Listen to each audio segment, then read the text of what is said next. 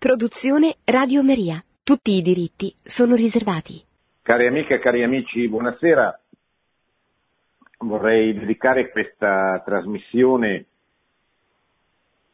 a un tema per affrontare il quale mi servirò del compendio della dottrina sociale della Chiesa. Il tema non è specifico, è un po' il tentativo di dare una risposta attraverso sempre il Magistero della Chiesa a tanti interrogativi che molti si pongono in questi periodi, in questo periodo, in questi giorni, in questi mesi. Eh, interrogativi che riguardano alcune cose che accadono e eh, alcune cose che accadranno. Quelle che accadranno sono le elezioni europee che eh, non ci interessano tanto in quanto elezioni, ma in quanto sono un'occasione per parlare dell'Europa, dell'europeismo, dell'anti-europeismo, dell'Unione Europea, delle radici cristiane dell'Europa. E allora mi sembra importante che noi si, si, si arrivi eh, preparati a, questo, questa tor- tornata elettorale, ma soprattutto che sia un'occasione per, per riflettere su questo argomento di cui abbiamo parlato parecchio negli ultimi mesi e sul quale il Magistero della Chiesa, dei papi, in modo particolare tutti i papi, in modo particolare ricordo anche per la lunghezza del suo pontificato il lunghissimo magistero europeistico di Giovanni Paolo II, eh, che dedicò tante, tanti suoi interventi a questo tema, anche perché durante il suo pontificato avvenne, cade, avvenne la caduta del muro di Berlino, quindi l'Europa si riunificò, poté, avrebbe potuto, e, e di fatto un po' lo ha fatto, tornare a respirare a due polmoni, quello occidentale e quello orientale, che era una delle grandi aspettative di San Giovanni Paolo II, che ricordo fece copatroni d'Europa i santi Cirillo e Metodio, gli apostoli degli, degli Slavi, ai quali dedicò un'enciclica, tanti tanti interventi.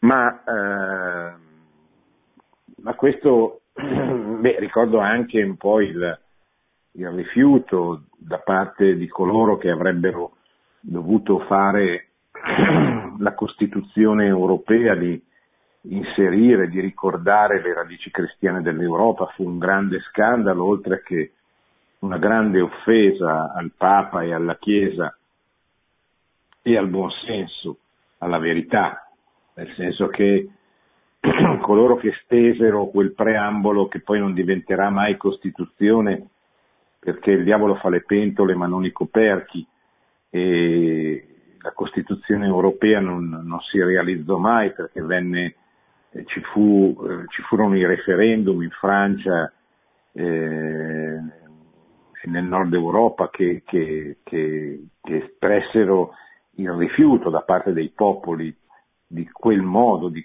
di, di unire l'Europa. E quindi il tentativo, il progetto di unificare l'Europa, di darle una Costituzione naufragò e si, ci si orientò, cioè si orientarono verso quello che poi sarà il Trattato di Lisbona, cioè un accordo molto più eh, tecnico, molto minore, un accordo che soltanto, che ha soltanto caratteristiche commerciali, economiche, ma che proprio denuncia il grande deficit di questa Europa, di questa Unione Europea, cioè la mancanza di un, di un ideale, la mancanza di quei principi fondamentali che possono dare entusiasmo, tenere insieme eh, tanti popoli così diversi, dando loro un progetto comune. Ma non si parla solo di Europa. In questi giorni si parla molto per esempio di razzismo. E, qui noi ci dobbiamo interrogare che cos'è il razzismo. Eh, il razzismo, come sappiamo, è una delle più, più brutte, terribili ideologie del, del, mondo moderno, dell'epoca moderna. È il, il tentativo di imporre il proprio dominio al mondo da parte di una, di una razza, di una componente eh, del genere umano. Però, però proprio perché il razzismo è una cosa pericolosa, che ha una storia, un'ideologia, che nasce nel Settecento sostanzialmente, nasce contemporanea con l'epoca moderna, nasce quando viene meno l'unità che il cristianesimo aveva faticosamente costruito nel, nell'Europa, in quella che sostanzialmente era l'Europa. La cristianità viene, viene meno, viene ferita, viene divisa prima dalla riforma protestante, poi dalla rivoluzione francese, dalle, dalle, dalle rivoluzioni nazionaliste e liberali dell'Ottocento, poi viene attraversata dalla guerra fra le ideologie, la lunga guerra ideologica che comincia con, eh, le, con la prima guerra mondiale, con l'attentato di Sarajevo nel 1914 e che finirà soltanto nel 1989 con la caduta del muro di Berlino. Allora eh, questa cristianità, questa, questo sentire comune che teneva insieme, seppure faticosamente, con tante contraddizioni, pensate soltanto alle guerre di religione del 1600, che versarono tanto sangue fra popoli europei, fra popoli cristiani. Però tutto sommato fino, fino alla fine della prima guerra mondiale le popolazioni erano convissute con grandi difficoltà, ma erano convissute. Poi esplode, esplode con la fine degli imperi, con la nascita degli stati nazionali, con l'odio fra le nazioni che esploderà in particolare nella seconda guerra mondiale con le grandi guerre con le, gran, con le guerre delle grandi ideologie, il socialismo, il socialcomunismo, il nazionalsocialismo, eh, le democrazie liberali, queste tre grandi componenti si fecero la guerra, prima tutte e tre, dal, prima alla seconda guerra mondiale, poi con la sconfitta del nazionalsocialismo ci fu la,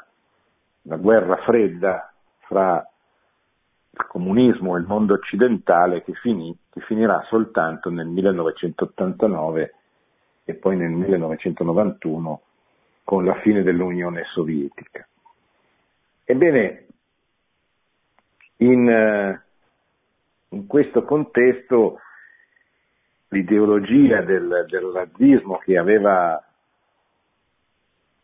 ehm, che era precedente al nazismo, che, che, nacque in Francia, che soprattutto venne conosciuta a livello intellettuale con il libro del conte de Gobineau, che era un francese, scritto nel 1853, ma che diventerà famoso 50 anni dopo, il saggio sull'uguaglianza delle razze umane, verrà usata questa ideologia molto precedente il nazismo, ma verrà usata soprattutto da, dal, dal, nazismo che conquista il potere nel 1933 e cerca così di, di imporre il proprio dominio sul mondo.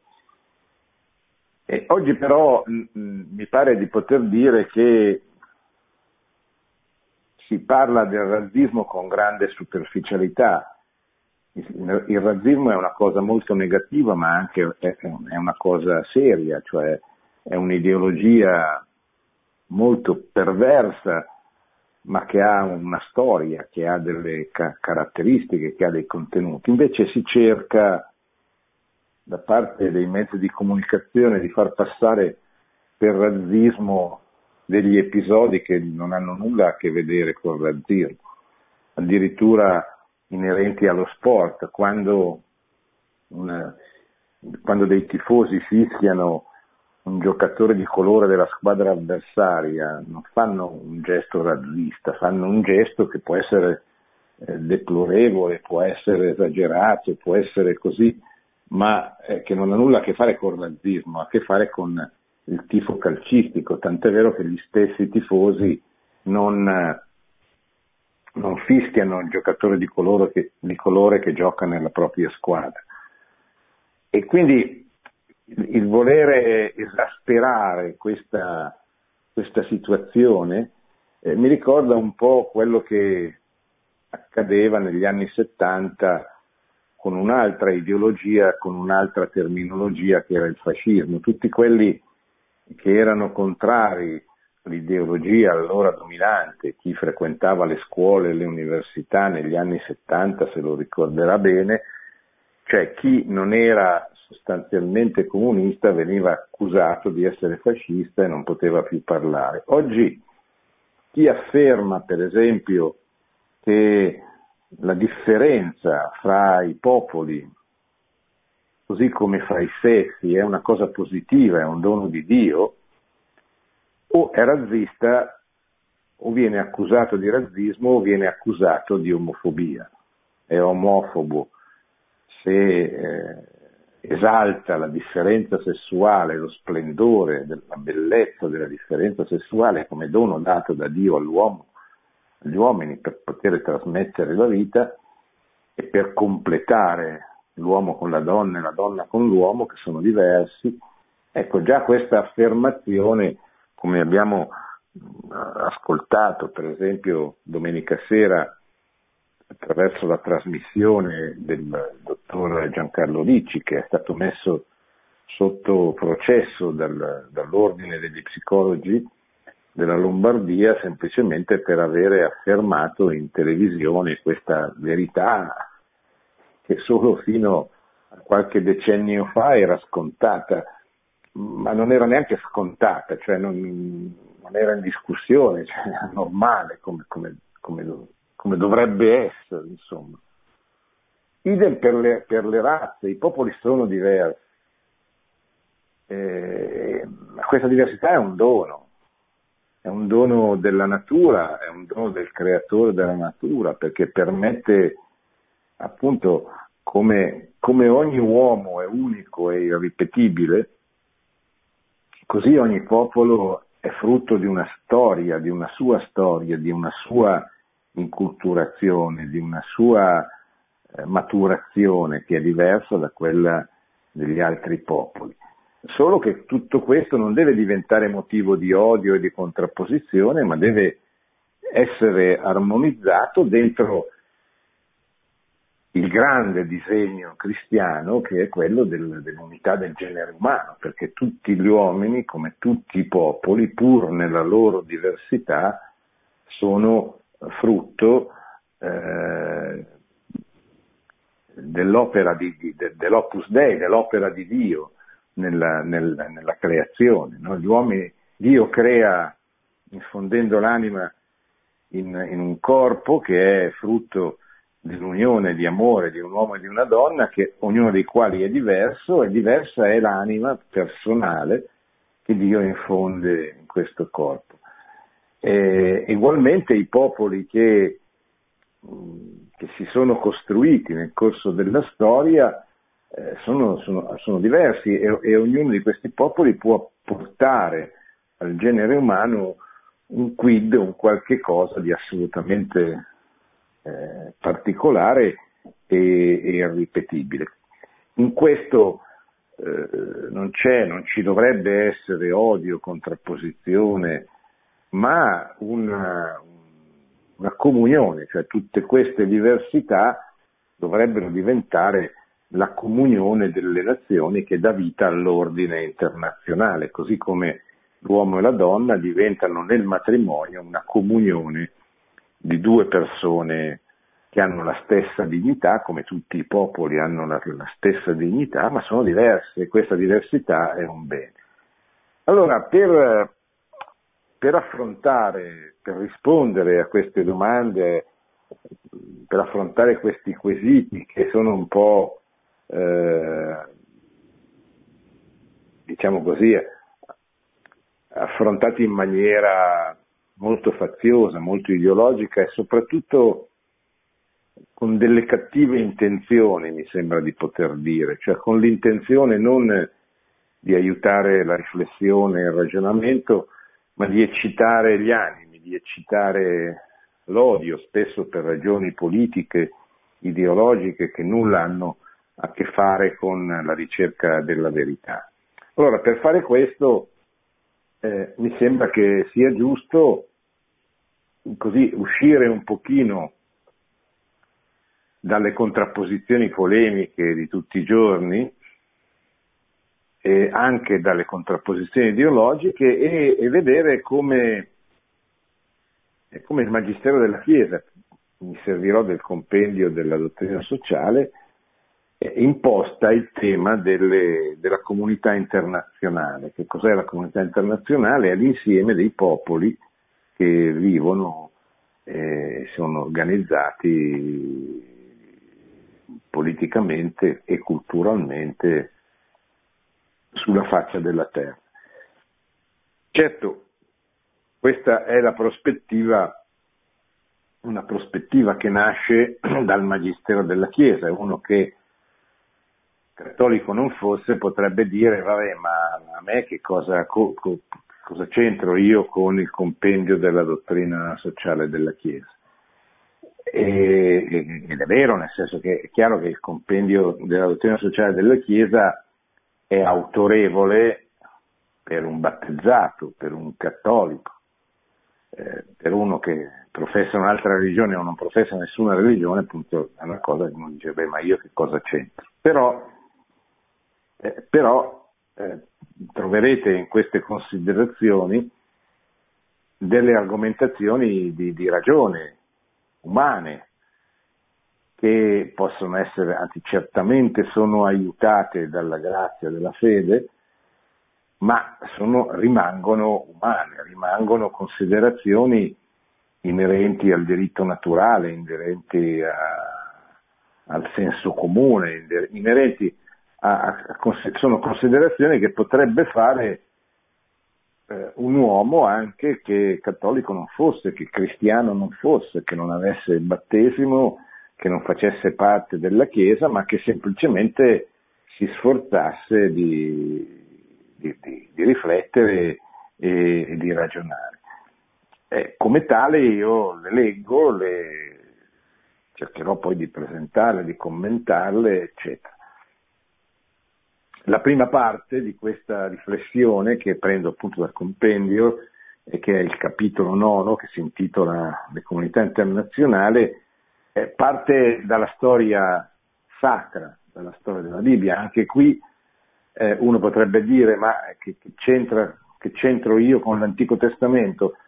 Ma anche in questo caso eh, si può rispondere, dice sì, però la storia di Israele piuttosto che la storia sacra così come viene raccontata ha dei suoi aspetti, diciamo così, che possono essere motivo di riflessione anche per chi non ha il dono, il dono della fede. E quindi comincio. Eh, qual è il, il, il, primo sommario, il primo, primo titolo, diciamo così, di questo capitolo?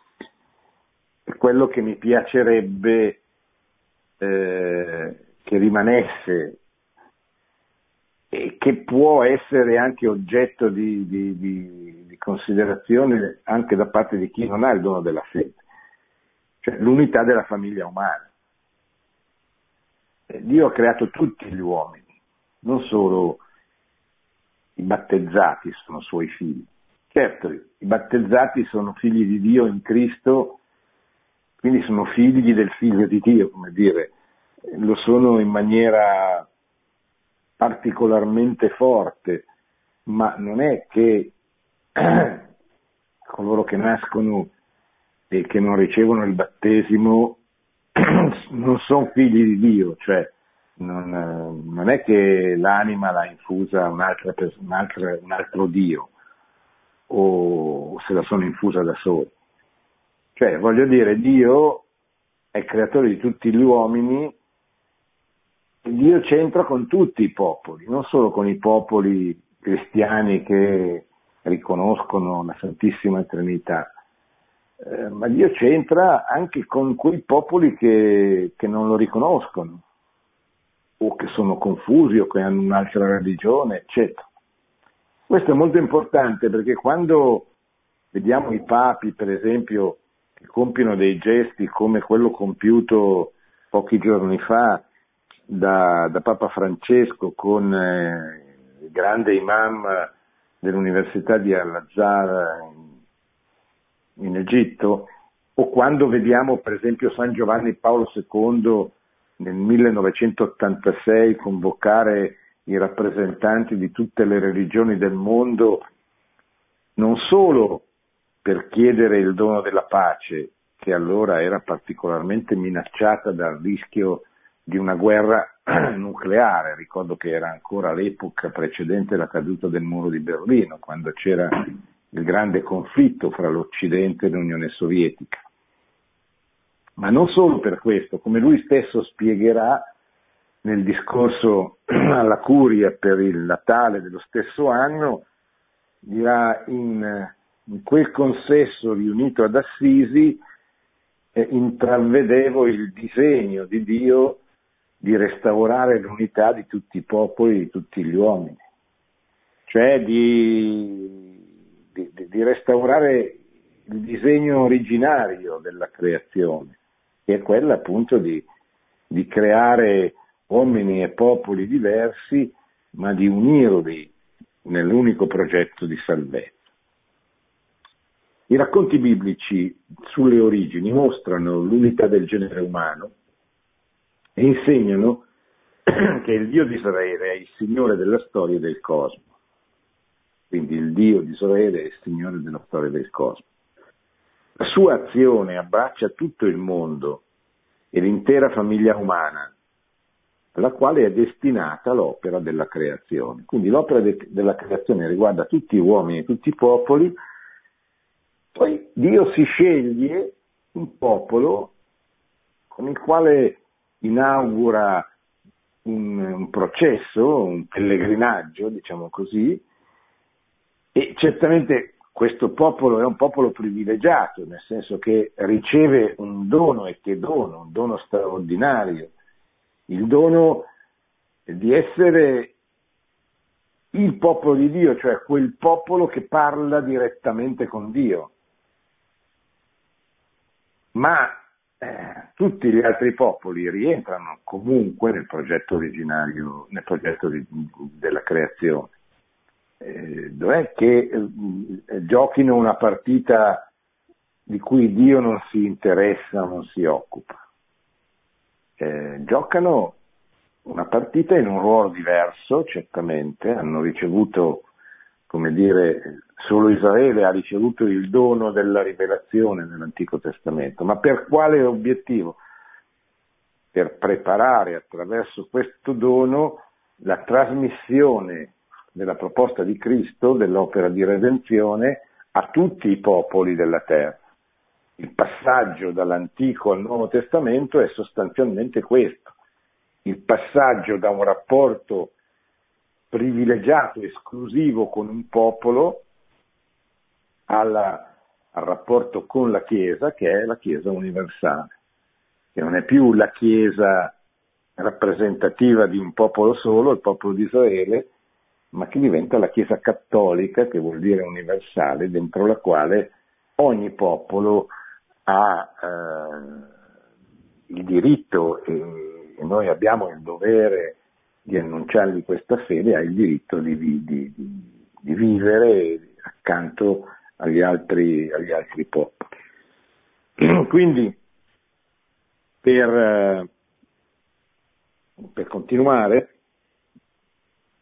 Il, il libro della Genesi, dice sempre il compendio della dottrina sociale, mostra inoltre che l'essere umano non è stato creato isolato, ma è stato creato all'interno di un contesto di cui fanno parte integrante lo spazio vitale, che gli assicura la libertà, no? il giardino, il giardino dell'Eden è lo spazio, è lo spazio vitale, quello che garantisce eh, la libertà, nel senso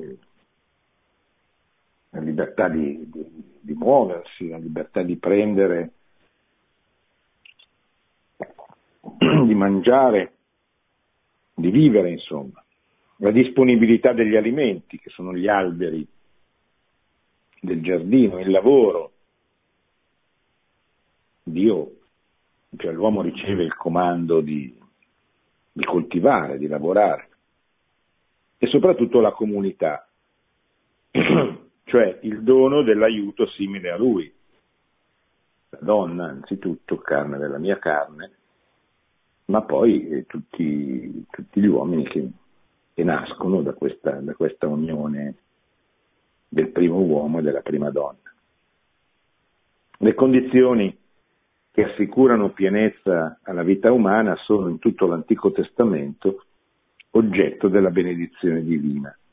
Dio vuole garantire all'uomo i beni necessari alla sua crescita, la possibilità di esprimersi liberamente, il positivo risultato del lavoro, la ricchezza delle relazioni fra esseri simili. E questa è la Genesi, l'inizio l'inizio dopo la, la, la morte e la resurrezione e anche dopo i tre anni a vita pubblica, ma dopo, dopo, dopo che Gesù non c'è più, l'opera di, di redenzione continua e noi, la, la, la, l'abbiamo, noi l'abbiamo, l'abbiamo, vista e la possiamo rileggere quando vogliamo nella parola sacra, nella parola di Dio, del primo capitolo della Bibbia, cioè la Genesi. Secondo passaggio che viene presentato dalla, dal compendio, di, eh, scusate, l'alleanza di Dio con Noè. Siamo sempre nella Genesi. E in lui con tutta l'umanità, dopo la distruzione causata dal diluvio, questa alleanza manifesta che Dio vuole mantenere per la comunità umana la benedizione di fecondità, il compito di dominare il creato e l'assoluta dignità e intangibilità della vita umana che avevano caratterizzato la prima creazione, nonostante in essa si fosse introdotta con il peccato la degenerazione della violenza e dell'ingiustizia punita con il diluvio. Il libro della Genesi presenta con ammirazione la varietà dei popoli, opera dell'azione creatrice di Dio, e nel, frat- e nel, contempo stigmatizza la non accettazione da parte dell'uomo della sua condizione di creatura che si manifesta nell'episodio della, della torre di Babele, che è sempre dentro la Genesi nel capitolo undicesimo. Tutti i popoli nel piano divino avevano una sola lingua e le stesse parole, ma gli uomini si dividono a Babele volgendo le spalle al creatore. Terzo punto, la, l'alleanza stabilita da Dio con Abramo, eletto padre di una moltitudine di popoli, e voi sapete la vocazione di Abramo è una delle cose più straordinarie, cioè Dio chiama quest'uomo anziano e lo chiama a lasciare la terra, che è come, non so come, come dire, come se chiamassimo di noi e dicesse adesso tu lasci la tua casa, ne, ti trasferisci dove, boh, non lo so, te lo dirò giorno per giorno. È una, veramente una, una chiamata e una risposta straordinaria, quella di Abramo. Padre di una moltitudine di popoli diventerà vocazione che apre la strada al ricongiungimento della famiglia umana al suo creatore. La storia salvifica la storia della salvezza, induce il popolo di Israele a pensare che l'azione divina sia ristretta alla sua terra, cioè solo dentro i confini di Israele, ma non è vero. Tuttavia si consolida poco a poco la convinzione che Dio opera anche fra le altre nazioni. E questo, questa convinzione comincia già a emergere in Isaia 19, capitolo 19 di Isaia. I profeti annunceranno per il tempo escatologico il pellegrinaggio dei popoli al Tempio del Signore e annunceranno un, un'era di pace tra le nazioni. Israele, disperso nell'esilio, prenderà definitivamente coscienza del suo ruolo di testimone dell'unico Dio, Signore del mondo e della storia dei popoli. E qui entra in scena Gesù. Beh, qui eh, in realtà la storia della salvezza anche nell'Antico Testamento ha molti, molti più protagonisti. Qua vengono solo evocati i principali, la creazione, Noè, Abramo, ma tutti i profeti, tutti i re dell'Antico Testamento, il popolo di Israele meriterebbero, cioè i re, quelli, quelli buoni, tra virgolette, che non sono, tutti, non sono stati tutti così, ma comunque avrebbero, meriterebbero, diciamo così, delle riflessioni, ma ovviamente già così il compendio è molto corposo e evidentemente hanno voluto, ricordo che il compendio della dottrina sociale è pubblicato nel, per la prima volta nel 2 del 2005, è pubblicato dal Pontificio Consiglio per la giustizia e la pace ed è, stato firmato, diciamo controfirmato, autorizzato dall'allora pontefice che era Giovanni Paolo II. Vediamo Gesù. Gesù è il prototipo e il fondamento della nuova umanità. In lui, come dice San Paolo nella seconda lettera ai Corinti, che è la vera immagine di Dio, trova compimento l'uomo creato da Dio a sua immagine.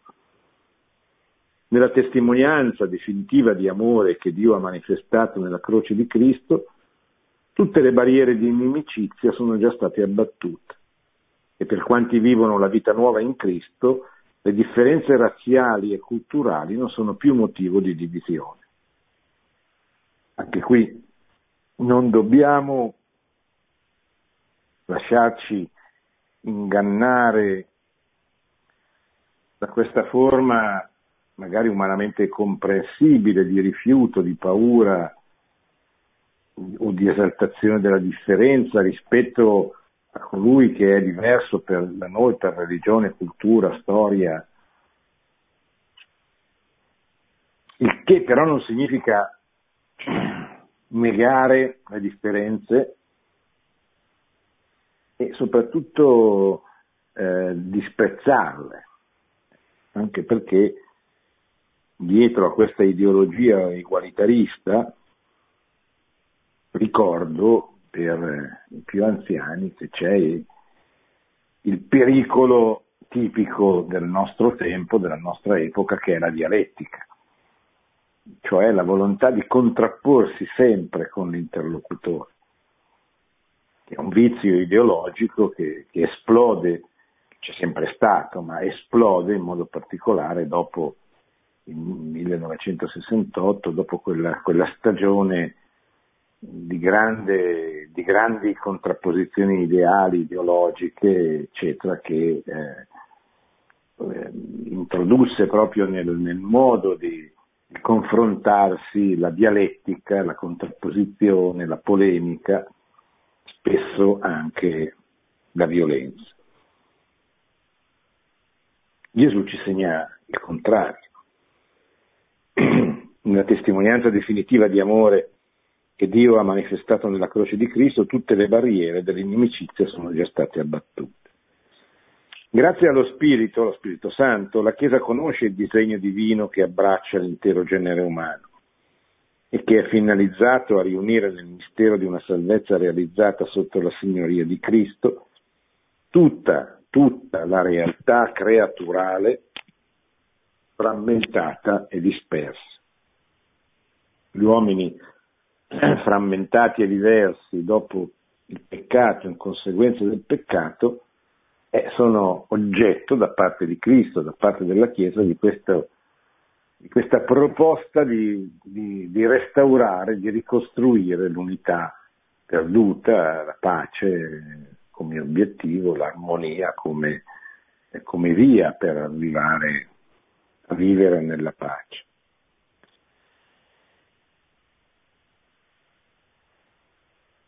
quindi la vocazione universale, che è l'ultimo capoverso del, del primo capitolo, diciamo così, della prima parte del, del nono capitolo. Il messaggio universale del cristianesimo. Il messaggio cristiano offre una visione universale della vita degli uomini e dei popoli sulla terra, fa comprendere l'unità della famiglia umana Tale unità non va costruita con la forza delle armi, non va costruita col terrore o con il sopruso, ma è piuttosto l'esito di quel supremo modello di unità, riflesso della vita intima di Dio, uno in tre persone, che noi cristiani designiamo con la parola comunione. Il messaggio è universale ed è nella prospettiva, nell'ottica di costruire una comunità per tutti, nell'ottica della comunione. Il messaggio cristiano è stato decisivo per far capire all'umanità che i popoli tendono ad unirsi non solo in ragione di forme di organizzazione, di vicende politiche, di interessi, di progetti economici, oppure in nome di, una, di un internazionalismo astratto e ideologico, ma perché liberamente gli uomini si orientano verso la cooperazione, consapevoli di essere membra viva di una comunità mondiale. Questa comunità mondiale deve proporsi sempre più e sempre meglio come figura concreta dell'unità voluta dal Creatore. L'unità della famiglia umana, diceva Gianni, San Giovanni XXIII nella Pacem in Terris, l'unità della famiglia umana è esistita in ogni tempo giacché essa ha come membri di esseri umani che sono tutti uguali per dignità naturale. Di conseguenza esisterà sempre l'esigenza obiettiva all'attuazione in grado sufficiente del bene comune universale, e cioè del bene comune dell'intera famiglia umana. Bene, io direi ci fermiamo qui, che adesso rispondo un po' alle vostre domande. Abbiamo letto il capitolo 9, una parte del capitolo 9 del compendio della dottrina sociale della Chiesa.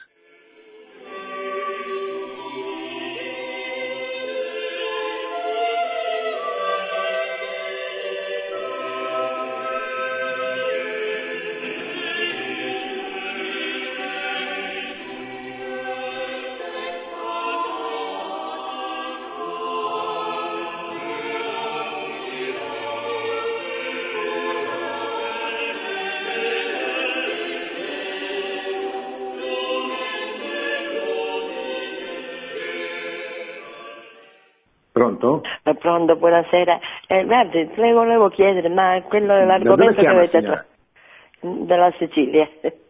Sì, mi dica. Sì, sì. Eh, l'argomento che avete trattato è preso dalla, eh, dal compendio della Chiesa Cattolica? No, dal compendio della dottrina sociale della Chiesa Cattolica. Quindi è un altro questo volume, diciamo. Eh, beh, eh, sì, se lei se lei va in una libreria cattolica, chiede il compendio della dottrina sociale della Chiesa, è pubblicato dalla libreria editrice vaticana ed è stato scritto dal Pontificio Consiglio della Giustizia e della Pace. Ma lo conosco, insomma, basta che lei lo chieda. Pronto? Pronto, buonasera professore. Sono sì, buonasera. Alessandro da Vibo Valencia professore, sì. eh, in base a un vecchio adagio, oh, il quale recitava che tutte le strade portano a Dio. da quello che si evincerebbe anche tra le altre cose dalla sua produzione, professore, il cristianesimo dovrebbe porsi come l'unica corsia preferenziale per la salvezza rispetto al giudaismo, all'islamismo, al buddismo o, al, o all'induismo. Grazie professore e rispetto all'unità dei popoli. Grazie professore, la, ascolto per radio. Sì, certamente la, la, il cristianesimo, cioè Cristo è, è il Salvatore, è l'unico nel quale c'è la pienezza della salvezza. Io sono la via, la verità e la vita, non c'è un altro. E questo è quello che viene ribadito, per esempio, anche recentemente, insomma, ormai quasi vent'anni fa, ma nella Dominus Iesus, nella, nell'intervento della Congregazione per la Dottrina della Fede, che allora era presieduta dal cardinale Ratzinger, per eh, ricordare che non tutte non, le religioni non sono tutte uguali e non sono tutte ugualmente salvifiche, perché la pienezza della salvezza c'è soltanto in Cristo. Eh, tuttavia quello che è importante ricordare, che è quello che la Chiesa ci insegna nel Magistero da, dalla, dalla nostra età, dalla dichiarazione del Concilio, nostra età in poi, ma anche prima sostanzialmente, che la religione è un valore, la religiosità naturale che tutti i popoli di tutti i tempi hanno sempre manifestato, di per sé è un valore, perché eh, un uomo religioso è comunque un uomo più vicino a Dio, anche se professa delle religioni che sono in cammino verso la verità o in molti casi, in alcuni casi sono anche religioni che vengono usate male, cioè pensate agli azzechi che sacrificavano però il motivo per cui sacrificavano sangue innocente le persone eh, era, eh, era buono, tra virgolette, cioè era la volontà di fare un sacrificio a Dio, era aberrante il modo. E quindi, però non bisogna disprezzare l'intenzione di fare il sacrificio a Dio. Quindi questo cosa vuol dire? Vuol dire che la religiosità naturale, siccome l'uomo è creato a immagine e somiglianza di Dio, la religiosità è dentro di lui, l'uomo è naturalmente religioso. E la Chiesa riconosce questo, nelle altre religioni ci sono dei semi di verità, seminaverbi, dei semi del verbo, che sarebbe auspicabile che fossero così una via di passaggio verso Cristo e verso la pienezza della, della rivelazione. Noi non dobbiamo avere nessun complesso di inferiorità, dobbiamo studiare, amare, confermare la via che Cristo ci propone attraverso la Chiesa, che è la via ordinaria della salvezza, ma non dobbiamo smettere di cercare la collaborazione, il dialogo, il rapporto, l'amicizia con gli altri che professano altre religioni proprio per aiutarli, per avvicinarli a Cristo. Pronto? Sì, pronto. Eh, sono Nicola da, da, Barletta, dottore. Volevo, volevo chiedere ecco, un po' eh, come eh, cercare di stimolare le, le, le attenzioni delle, eh, dei, dei, cristiani, delle istituzioni cattoliche e culturali eh, sulla, sulla, questione dell'Europa. No?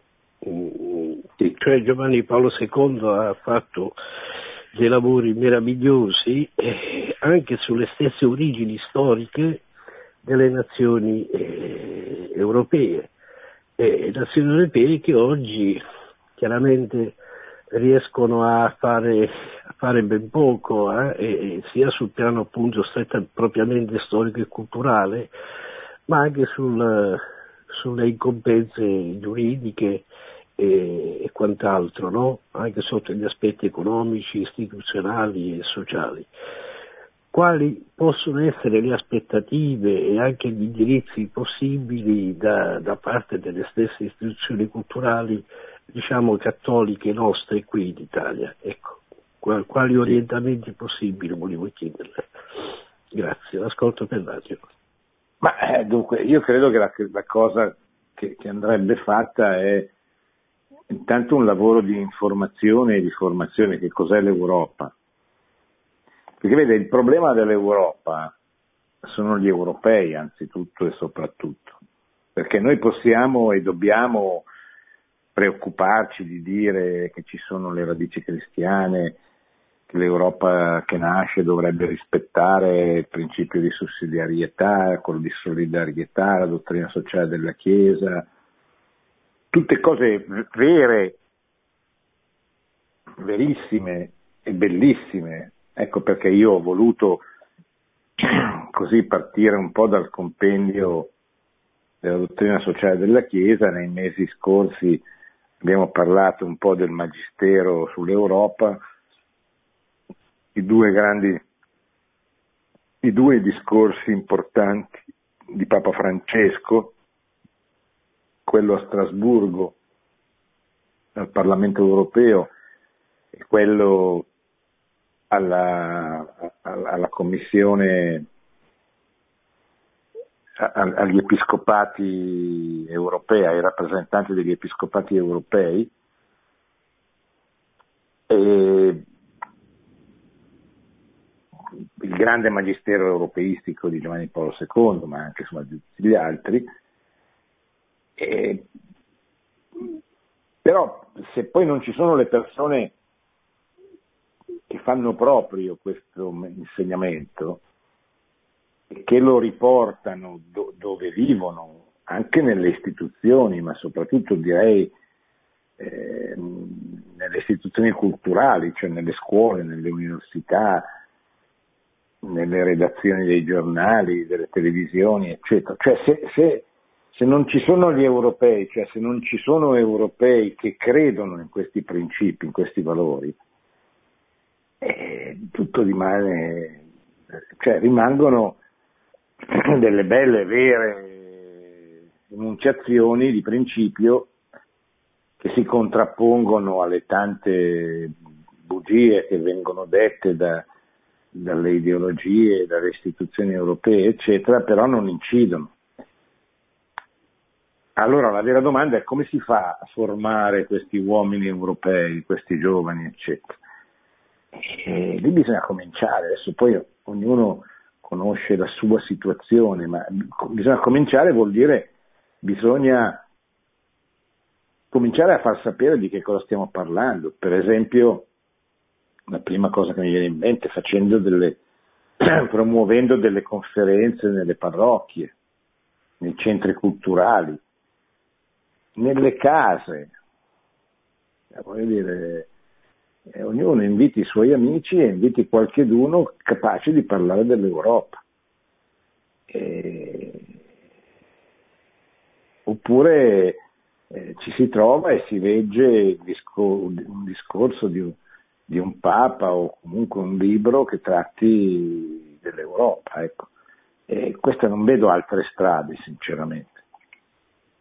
Bene, abbiamo fatto questa sera una, una serie di, di riflessioni a partire da temi che sono un po' oggetto di tanti eh, dibattiti, spesso a sproposito, eh, Europa, nazismo, comunità internazionale, eh, stati, eccetera. Allora abbiamo voluto aiutarci leggendo quello che il Magistero della Chiesa dice a questo proposito, siamo un po' partiti dal compendio della dottrina sociale della Chiesa, il capitolo 9, dove parla della comunità internazionale e ci dice che, cosa, che cos'è una comunità internazionale, che cosa sono i popoli, perché sono diversi, eh, co- come si è manifestata la storia della salvezza nella, nella, storia dei popoli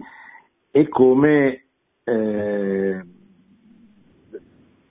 dopo il, il dialogo con, da parte di Dio con il popolo che si è scelto fra gli altri, il popolo di Israele, perché in esso nascesse il figlio di Dio, la seconda persona della Santissima Trinità, perché fosse quel popolo che prepara l'incarnazione del figlio di Dio, quindi un popolo che ha un ruolo importantissimo nella storia della salvezza, e infine Gesù Cristo. Gesù Cristo come prototipo, come fondamento della nuova umanità, cioè di tutti i popoli che sono chiamati a riconoscere in Cristo il, proprio il, il Salvatore, cioè colui che comunica la, la, la salvezza.